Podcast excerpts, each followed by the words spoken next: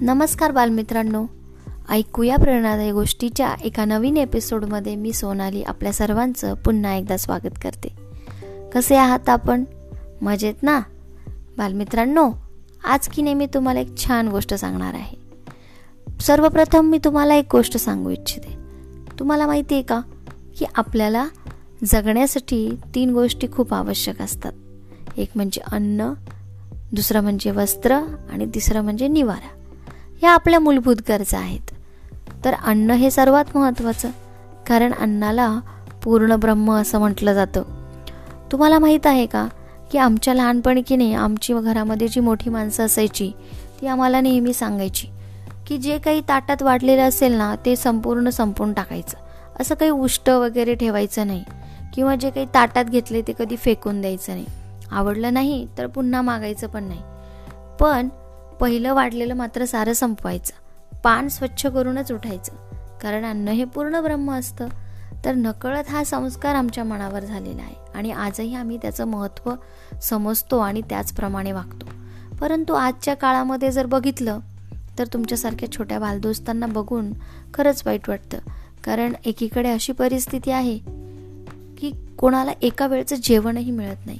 तर दुसरीकडे भरपूर असं घरात अन्न असतं परंतु ते ताटात घेतल्यानंतरही बरेचशी मुलं ते अन्न वाया घालवतात. बरीचशी मुलं ते अन्न फेकून देतात.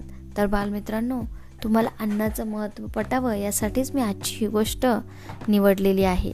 तर ऐकूया आपण आजची गोष्ट. माझ्या आजच्या गोष्टीचं नाव आहे भाकरीची गोष्ट.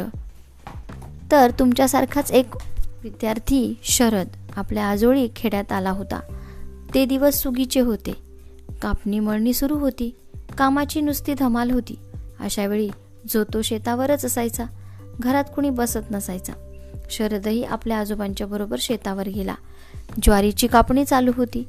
आले आले आजोबा आपल्या कामाला लागले. होता होता दुपार झाली. काम थांबवून आजोबा विहिरीवर आले.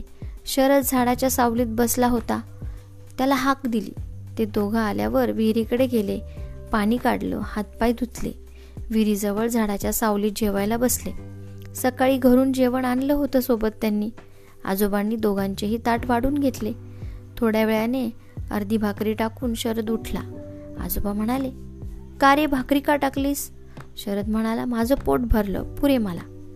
यावर आजोबा म्हणाले मग वेड्या जेवढं खायचं होतं तेवढंच नाही का घ्यायचं? अन्न टाकून असं उठू नये अन्न वाया घालवू नये. शरद हसून म्हणाला आजोबा असं किती वन अन्न वाया जाणार आहे? मी तर फक्त अर्धी भाकरी टाकून उठलो. त्यावर आजोबा म्हणाले अरे अर्धी असो की कोरभर? तुझ्यासारख्या लाखो मुलांनी अशी अर्धी भाकरी टाकली तर किती अन्न वाया जाईल? आणि भाकरीसाठी किती कष्ट करावे लागतात? किती घाम गाळावा लागतो? याची कल्पना आहे का तुला? ती सहजासहजी मिळतच नाही. हे ऐकून तो पुन्हा खाली बसला आणि खाऊ लागला. आजोबा म्हणाले तू नेहमी म्हणतोस ना गोष्ट सांगा. आज मी तुला भाकरीचीच गोष्ट सांगतो. सांगा सांगा. शरद गोष्ट ऐकण्यासाठी अधीर झाला. आजोबांनी विचारले भाकरी कशाची करतात? शरद पटकन म्हणाला ज्वारीची किंवा बाजरीची. ही ज्वारी किंवा बाजरी कुठून येते सांग बरं. शरद म्हणाला ज्वारी बाजरी दुकानात मिळते. ती दुकानात कुठून येते? त्यात काय अवघड? असे म्हणून शरद म्हणाला ती शेतातून येते. ती शेतात कशी येते? इथे मात्र शरद अडला तो आजोबांकडे बघतच राहिला. नाही ना ठाऊक तुला? ऐक तर मग. असे म्हणून आजोबा सांगू लागले. त्याचा असं आहे शरद आधी जमीन नांगरावी लागते. मातीची ढेकळं फुटण्यासाठी कुळव फिरवावा लागतो. हां मग त्यानंतर पेरायचं ना? आजोबा म्हणाले लगेच पेरायचं नाही. ढेकळं फोडून जमीन सारखी झाली की मग खत घालायचं आणि पाप पावसाची वाट बघायची. पुरेसा पाऊस पडला की मग पेरणी करायची. पेरणी झाली की मग हिरवी हिरवी रोपं उगवतात. त्यानंतर भांगलन करावी लागते. शरदने विचारलं भांगलन म्हणजे काय? आजोबा म्हणाले खुरप्यानं जमिनीतील तण काढायचं. प्रत्येक ताटाभोवतालची जमीन भुसभुशीत करायची. म्हणजे मग ताटं जोमानं वाढतात. त्यांना कणसं लागतात. कणसं लागलं की मग ती कापायची ना? आजोबा म्हणाले अरे लगेच कापायची नाहीत. कणसं मोठी होतात. एक एक दाणा मोत्यासारखा दिसू लागतो. ही कणसं निब्बर झाली की मग कापणी करायची. सगळी कणसं खळ्यावर न्यायची मळणी करायची मग या दाण्यांना वारं द्यायचं. शरदनं विचारलं वारं द्यायचं म्हणजे काय? आजोबा म्हणाले खळ्यातलं धान्य सुपात घेऊन उंचावर उभं राहायचं. वारा आला की सुपातलं धान्य हळूहळू खाली सोडायचं. वाऱ्यानं धान्यातला कोंडा कूस उडून जातं. आणि मग टपोरे दाणे खाली पडतात. हे दाणे घरी आणायचे की भाकरी मिळते ना? आजोबा म्हणाले लगेच कशी भाकरी मिळेल? हे दाणे दळायचे त्याचं पीठ होतं आणि मग त्याची भाकरी करायची.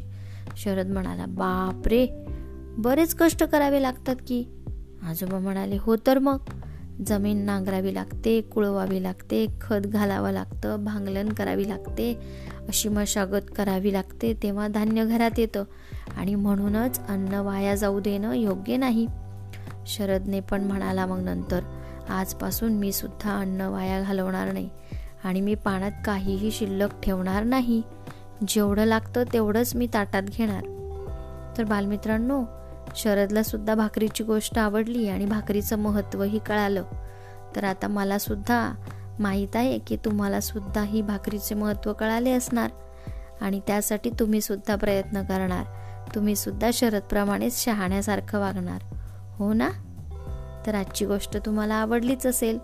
उद्या पुन्हा भेटूया एका नवीन गोष्टीसोबत एका नवीन प्रेरणेसोबत. धन्यवाद.